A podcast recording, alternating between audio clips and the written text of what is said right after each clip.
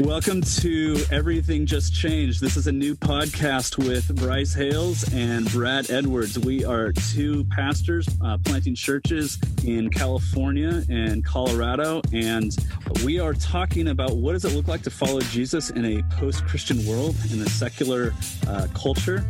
And Brad and I have been having these conversations for months, and then about a month ago, everything changed when the coronavirus hit and we went into uh, shelter in place mode.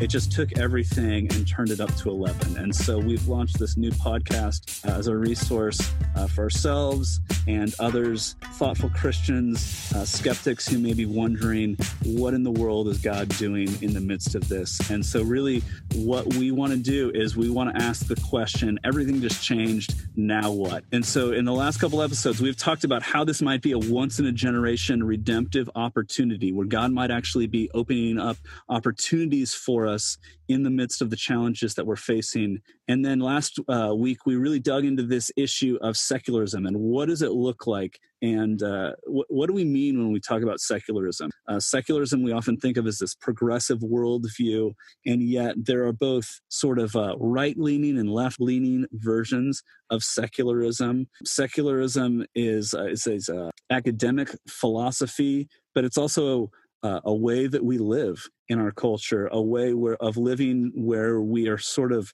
doing our uh, what is it they like to say that our DIY spirituality. It's uh, it's the view that God can be uh, life can be great without God at the center. And so we dug into that a little bit. And today, we, what we want to do is we want to talk about how does God actually meet us in this storm? Yes, absolutely. And one of the things that I think is super helpful, just in the way that we talked about secularism last time, was that this is something that does not is not just the has to do with people out there outside the church. Like if you are a Christian, you live in the United States, uh, you're influenced by this. You don't even realize how much this yeah. has exerted pressure on you and shifted and changed the way that you see uh, your own faith. It, this is something that is relevant for all of us. And in many ways, this this global pandemic has kind of accelerated and intensified the elements of secularism and this DIY, this do your own uh, identity, and this this way of self finding purpose and looking inside of ourselves to to find this. And um, as Bryce and I have been talking about this, we realize the storm that we are in the midst of experiencing is profoundly and potently uh, bringing all of those things that were uh, previously simmering tensions and things that were kind of underneath the surface and then brought them to the surface, poured gasoline on them, lit them on fire, and then used them as fuel for a jet engine. Exactly. Um, yeah, it, nothing. It's nothing's new in a sense. It's this storm is simply highlighting and intensifying everything that was there all along. Absolutely. So now we're having to, to deal with it and face it in uh, ways that we haven't had to before because it was easier to ignore. Mm-hmm. Yeah, absolutely. And the, the, we're using the language of storm um, in part because uh, last episode we talked about how this whole dramatic change of circumstance and perspective causes us as pastors to look at passages that in scripture that we are incredibly familiar with and now have this this deeper multifaceted meaning that we didn't have before. So for example when jesus is with his disciples in mark at the end of mark 4 and they're they're crossing uh, a body of water and they have this storm come up on them they're all in a boat together. together. And um, when you think about what a storm is, right? A storm is the acceleration significant acceleration of elements that are already there and present and active and mm-hmm. doing things with you like whether that is a breeze uh, turning into a, a gust um, water is all around us it's in the air as humidity could be drizzling but then it's it's a torrential downpour energy itself electricity lightning sound thunder it is the hyperbolic intensification of elements that are already there and similarly, some of the kind of cultural dynamics and the, the influence of secularism and this DIY identity um, has been accelerated in ways that we aren't necessarily even aware of right now, but we're feeling it. Like we're not even consciously processing it, but it is absolutely affecting us and we're feeling how how how unsatisfying that is. And so it right like we we've talked a little bit about how we are one of the most medicated cultures and peoples in history. There's been this underlying anxiety and now we're using language like trauma to describe working from home right? And, and, there's it, that's a real thing. I don't i'm not saying that to minimize it or to blame all of all of that on secularism. Yeah. i'm saying it, it's it's accelerated and accentuated by these things that we have been operating off, the, these things that we've been putting our faith and hope in, that we didn't even realize we were doing that with. Yeah, so let's tell the story before we dive into it. So Jesus and the uh, disciples, they're in a boat, they're traveling across this body of water. A storm uh, rises up out of nowhere. They're taken by surprise. The disciples are freaking out, and Jesus is asleep it says with his head on a pillow. And the disciples come to Jesus and they wake him up and they say, Jesus, we're about to die. Don't you even care? Mm. And Jesus apparently cares, stands up with a word, no incantations, no like magical movements, no instruction manual he has to reference. Um, he just tells the, the wind and the sea, Peace, be still. And it says that there was a great calm and a stillness that came across it. And of course, it's completely flat, completely tranquil. Um, so he says to them, why are you so afraid? Have you still no faith? And Tim Keller says in uh, his book, Jesus the King, uh, he, he makes this remark about how that, that could also be translated as, um, where is your faith? Not have you still no faith. Like the, he's not shaming them in this moment. He's asking them a serious question, asking them to be as reflective as the mirrored surface of the body of water they're traveling across. Hmm. And he's asking them, where, what is it that you are putting your faith in that is causing you to feel and experience this even more fear than the circumstance would cause you to otherwise. And it says, and they were filled with great fear and said to one another, Who then is this that even the wind and sea obey him? Yeah. Right. So Jesus calms the storm. And then the disciples really have something to freak out about because now there's somebody in the boat with them who can calm storms with his words. Yeah. So, what in the world does this have to do with our current situation? What does this have to do? So, we talked about how we're all collectively experiencing a storm. And the unique thing about this crisis that we're going through is that globally, the vast majority of us are actually experiencing something very similar. Mm-hmm we're experiencing loss, we're going through grief, uh, our lives have been affected in one way or the other. We're all going through this storm together. Yeah. And, it, you know, Bryce, you had a really great analogy when we were talking about this uh, of, you know, before there's a, there's a significant difference between the wind uh, blowing at your back and it doesn't feel like, as you're walking along, it doesn't feel like there's any wind at all. So you don't even notice it. Yeah. A year or so ago, I was on vacation and we were down at the beach and I was going to go for this run on the beach. And uh, I'm not in great shape. I mean, I, I, run here and there, but I'm not in fantastic shape. And so I'm, I'm, but I'm like, okay, we're at the beach. I'm going for a run. And I, I ran down to this point. It was like four miles each direction. And on the way out, I'm thinking, man, like I must be in better shape than I thought I was uh, I feel great. This is amazing. And I got to the end um, where I was going to turn around. I stopped for a few minutes, caught my breath, and then I turned around and started coming back. And I'm running into the wind, and it was torturous.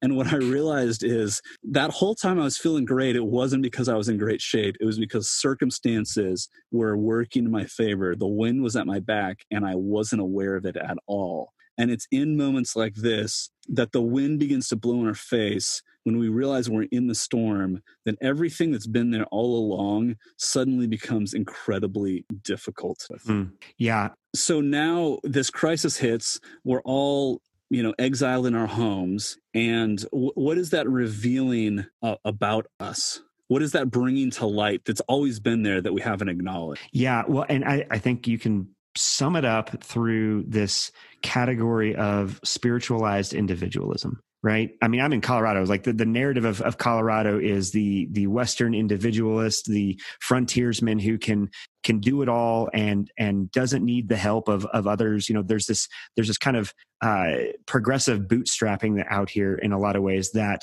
very much ebbs and flows with a spiritualized individualism and says, right, you can do anything you want. If you just believe in yourself, you can look inside of yourself, you can find the right answer, you can find the inspiration, and then you too can start Twitter you know you too can end up doing the the talk show circuits and describing and writing a, a, autobiography bestseller about how you overcame the brokenness of whatever situation you were in right? That's the kind of um, the salvation that you achieve. And and then you too like anybody can do this. If you just look inside of yourself and believe in yourself enough well to put it bluntly, how's that working out for us right now? Yeah.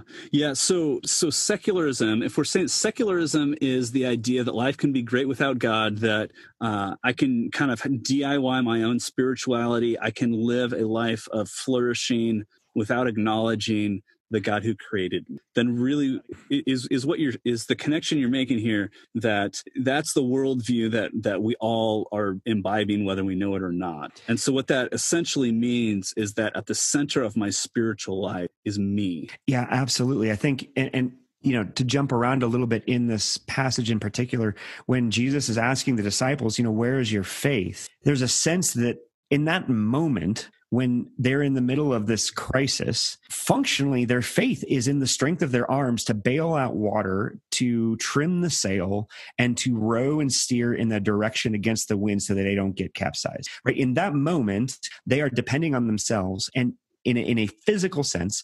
And in this, in the same way, this is revealing in, in our own kind of spiritual lives how much we have relied upon our own strength our own yeah. strategy and and and pursuit of that diy spirituality. But the reality is that jesus disciples are fishermen. This is not their first trip in a boat you know? These guys know how to handle themselves in a boat and so they they have been able to rely on their arms, you know, their strength, their ability to bail water from a boat. But it's when the storm begins to blow that they begin to cry out. Mm-hmm. Absolutely. And and one of the things that we want to highlight in here especially is how we may feel like or think that our circumstances are a result of Jesus being asleep at the wheel right? And we, like the disciples, are asking him, Don't you care if we drown, mm. right? Right? Because just like they've been fishermen, they also have watched Jesus' ministry up to this point and they know he has compassion and a heart but there's something about these circumstances that are affecting them more directly and more personally than than anything they've witnessed in in Jesus's ministry so far that is causing them to doubt it because it's a storm. It's an acceleration and an intensification of things that were already there. And when the circumstances demand our attention like that it seems like Jesus is asleep at the wheel. Yeah. And so this happens at the end of Mark 4 and if you go back through Mark 1, 2, and 3, they've already witnessed Jesus do incredible things. They've seen Jesus heal a paralytic man. They've seen Jesus teach crowds. They've seen people flock to Jesus, but they have not ever been the ones in need. And now the disciples are in a storm where they think they should be able to handle themselves because they're fishermen and they can't. And it's in the storm that they realize how much they actually. Yeah. And, and it's funny. I mean, Bryce, I'm sure this you you can't relate to this at all, and I, am definitely not speaking from personal experience when I say that there's uh, probably few of us uh, who can identify with the disciples in this not being the only time that they've seen Jesus' compassion. That they have been, they are fishermen, and they kind of know their way around, you know, a, a crisis. They've been in a storm before, and yet at the same time, when they kind of just lose their minds in this, he doesn't condemn them. He doesn't shame them. Mm. Right. He he responds to them and provides a peace and a stillness in the midst of that that is provoked and prompted by their plea for help. Yeah. When they say, Don't you care for a drown? Right. There, there's a there's a beautiful combination, right? This is this is this is a question that is asking for an answer, but it's also an expression of lament, right? There's an emotional honesty to this that is co- that that combines both doubt and trust at the same time right? It's doubt because i actually don't know the answer to this question. Jesus i'm looking to you for an answer but that's the faith part because number one mm-hmm. they're surprised because they had thought that he did care and their circumstances change. So they they respond by seeking god in the midst of that. That is lament. Yeah. And that is more robust than any kind of kind of cultural christianity or looking for a silver lining in the midst of the storm or bootstrapping your way through it. There's there's an honest expression of faith that jesus honors and responds to with grace. Yeah. There's a huge difference between jesus don't you care as a question to jesus and a statement jesus doesn't care yeah. right. And it's an expression of faith to look to Jesus and say, What in the world are you doing in the midst of this? Because I thought things were going pretty okay for me. And now I've been stuck in my house for five weeks. I miss my friends and I'm sick of my kids. Mm. And Jesus, I don't know what in the world you're doing here. Yes, absolutely. Well, and what what I love about um, just in in terms of like how do we how does the peace and stillness that Jesus offers the disciples then translate to us now as we're in the storm? And I actually have my wife to thank for uh, kind of pulling this out in a way that is super beautiful and relatable. But um, the other night, I, I was having a, a, day where I was just feeling really discouraged and and feeling kind of overwhelmed. Like, what's going to happen to the table, and how do we respond in the midst of this, and what what, what do we do? And and like as we're going to bed, she kind of grabbed my arm, took me outside of our front door, and she was like, "Hey, do you hear that?" I was like, "No, what are you talking about?" She's like, "Exactly." like we live, um, I don't know, probably a quarter mile from a, a major state route. And I did not realize that I could hear those cars every day until I didn't hear them. Mm. Right. I didn't realize how much of an ever present part of uh, my audio experience in our home. I didn't realize how much that was always there until they, the stillness came until this peace came and this tranquility. And believe me, I've got a three year old. Tranquility is not like a large part of my day, uh, especially when you're working from home. But but you don't realize how much the storm is an intensification of what was already there until Jesus kind of clears the weeds and says, "Where is your faith? Yeah, where is the, what is it that you are? Are you putting your hope in the ability to control the elements in the storm? Is it in you?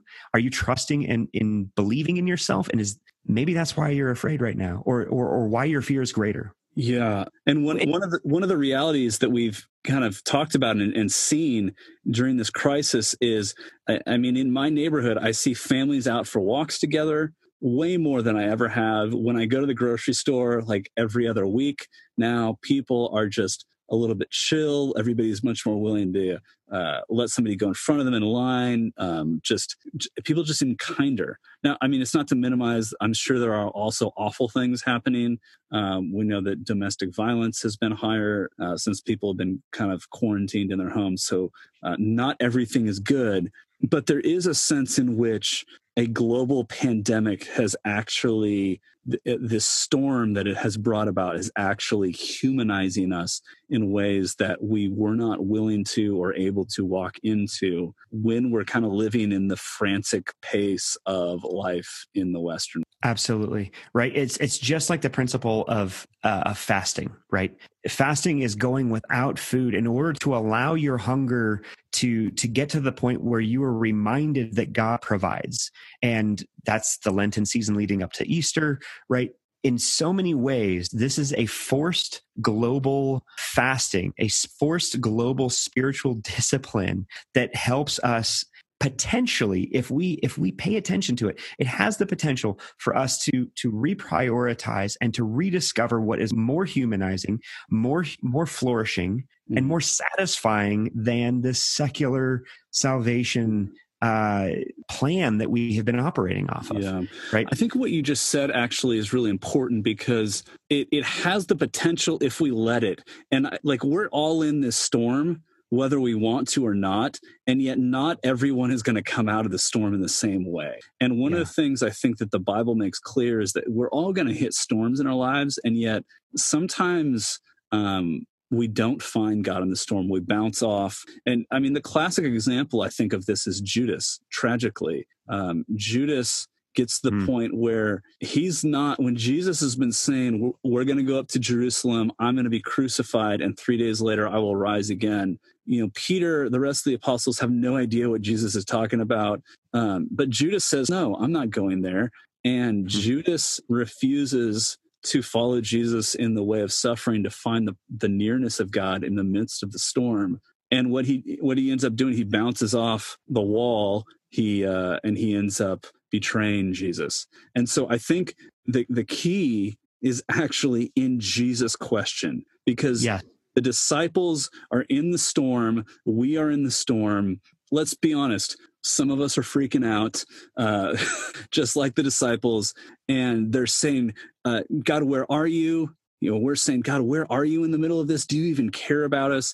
And Jesus asks a simple question where is your faith? Eh, yeah. And I think that boils down the so what for this whole thing, right? The first thing we've got to do is do the emotionally honest thing and the spiritually honest thing and ask Jesus and even like ask at Jesus, like in a way that is maybe leaning into uh, that emotional honesty in ways that like we just wouldn't be comfortable with otherwise, typically.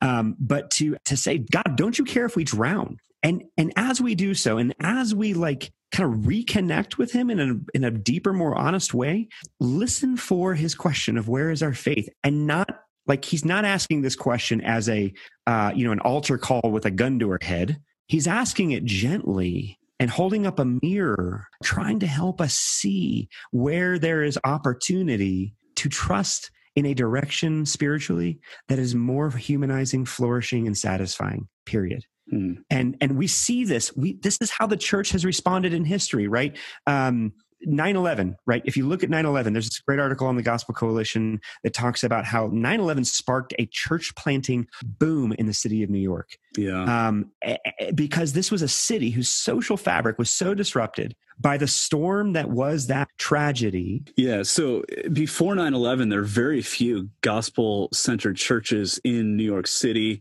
Um, Redeemer Presbyterian Church, where Tim Keller's the pastor, obviously was one notable exception.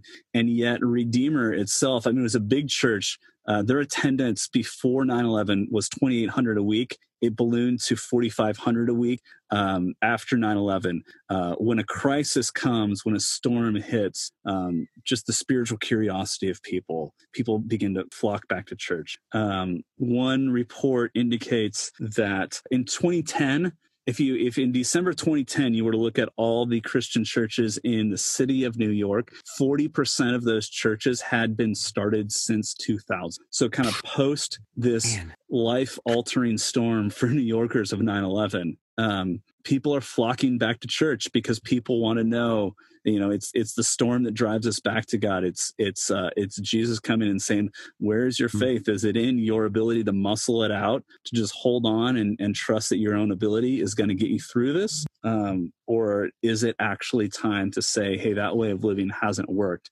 Let's go figure out what it means to ask open and honest questions about jesus like you said, this isn't this isn't kind of a false pietism of like, oh, we just have to have faith in Jesus. Um, sometimes the storm causes us to to shout at God, "Don't you care?" But the promise of the cross is that our cry to God isn't going to be met with silence. Yeah, and I think just to to maybe to put a bow on this and and ask the so what question, like depending on who you are as you're listening, uh, there's there's kind of a a major takeaway uh, for each of you, right? So if you are someone who's like, man, I've been tuning in to these two pastors that like one has a pretty impressive beard and the other one like runs here and there. Um, those are even qualifications. Uh, but if, if you're someone who's, who's just like, yeah, I'm kind of curious what Christians are thinking because some of my own uh, paradigms are are kind of crumbling and, and falling apart in the midst of this. Hear Jesus' question of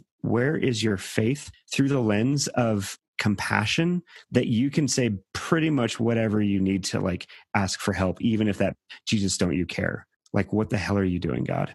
And and Jesus, like his compassion is pretty impressive. It's amazing. So if you're a Christian, like maybe you have been convinced before, but you're like the disciples. I thought what I knew was sufficient or enough. Lean into that and be encouraged that it is it is almost always through personal crisis it is when we are at our most weak that the grace of god becomes big and satisfying and this is not like i don't care what your circumstance is it is not it is not a big enough crisis to limit what god can do he can do anything and he wants to. He can calm a storm with his words, right?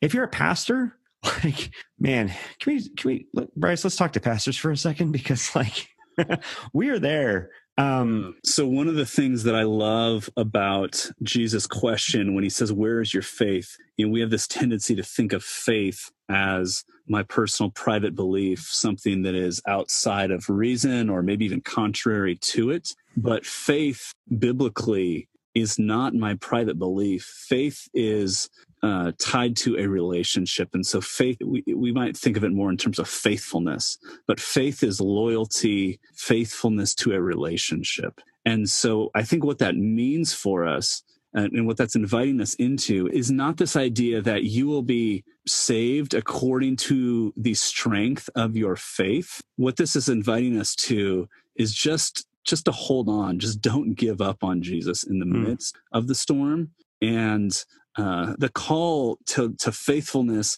is not to sort of like win the storm. It's just to hold on and to not give up on Jesus. I love hmm. uh, Liz Weiss is a uh, I don't know if you're familiar with her music, but Liz Weiss has this great song called "Baby Hold On," and um, the words of this song I think are just awesome. She says, um, because I know you're tired and damn, this takes long and I know it's hard, but baby, hold on. That's the chorus. The call to faithfulness is just not to give up on God in the midst of the storm. And it's as we don't give up on Him in the midst of the storm that we actually experience His goodness in a new way. Yeah. I mean, yeah, because faith, like the word faith in Greek is often translated from the literal trust, the word we get, we use for trust. And what he's asking there is like what are you trusting in for your peace for your shalom and for yeah. your your spiritual security and anchoring in the midst of the storm and he's saying like your faithfulness to me not the content or information about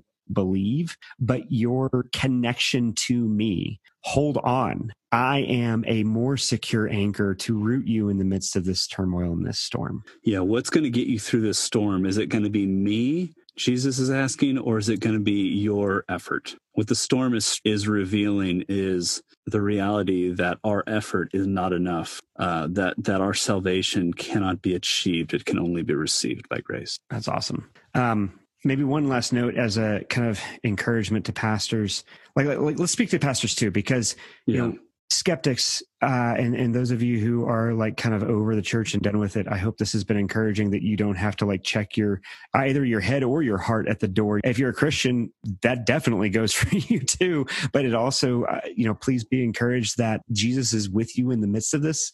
And and as pastors like let me let me just speak from my own personal experience in that it can be pretty easy to be discouraged that when you're disconnected from your people when you are struggling to know whether the time and energy you're putting into caring for them and whatever is is is actually doing any good. Uh, it can be easy to be discouraged. And paraphrasing Martyn Lloyd-Jones, that revival flows from men and women who've come to the end of themselves. Mm-hmm. And if if Jesus's question, "Where is your faith?" is is holding up a mirror to reflect back to us where we have put our faith and trusted in ourselves, our own efforts to achieve a dignity, value, and worth rather than Jesus to, to provide it for us to receive, then this is actually going to bring us at least to the end of our efforts to save ourselves. And and potentially if this truly is a globally shared experience of us coming to the end of ourselves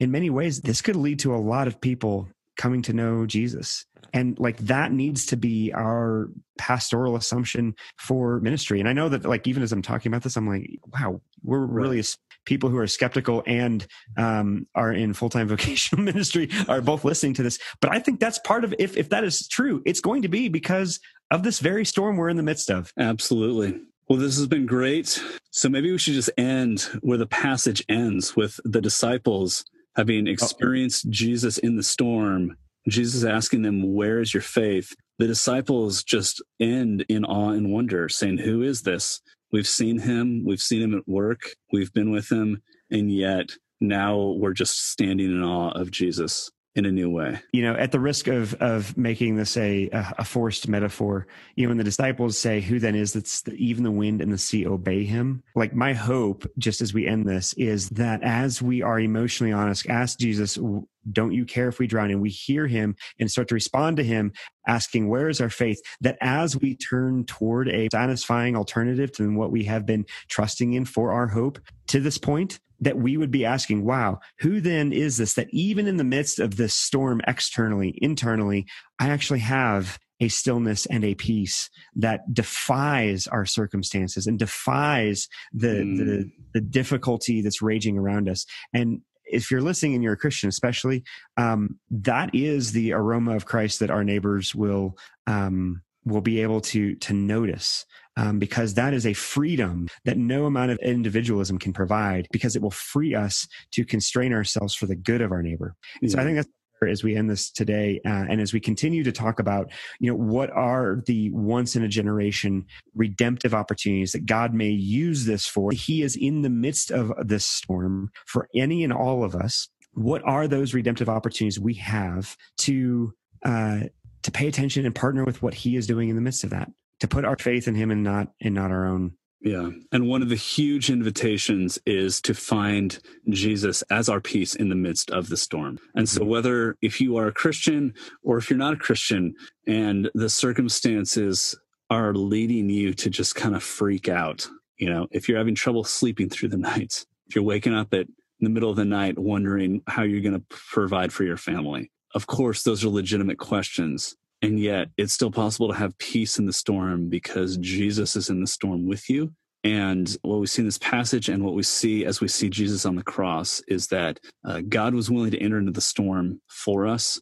And so, whatever he's doing through this, it cannot mean that he doesn't care. Hmm. Of course, he cares because he was willing to experience the storm. He was even you know jesus went to the cross. He was cast overboard for us in order to bring us back to god in order to show us that he cares that he loves us and that he will keep us safe in the midst of the storm. Amen.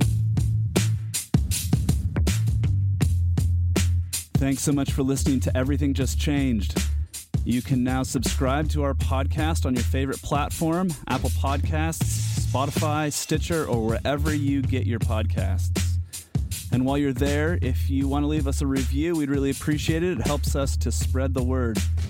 Next week, we'll be back exploring what it looks like to follow Jesus and love our neighbors in a post Christian and post pandemic world. And we'll be diving into the topic of community. What opportunities are there? And what are we learning about community when we're experiencing this time of forced isolation? So don't miss that. I'm Bryce Hales with Brad Edwards. Our theme music was recorded by Kevin MacLeod and used under a Creative Commons license from filmmusic.io. We'll be back next week on Everything Just Changed.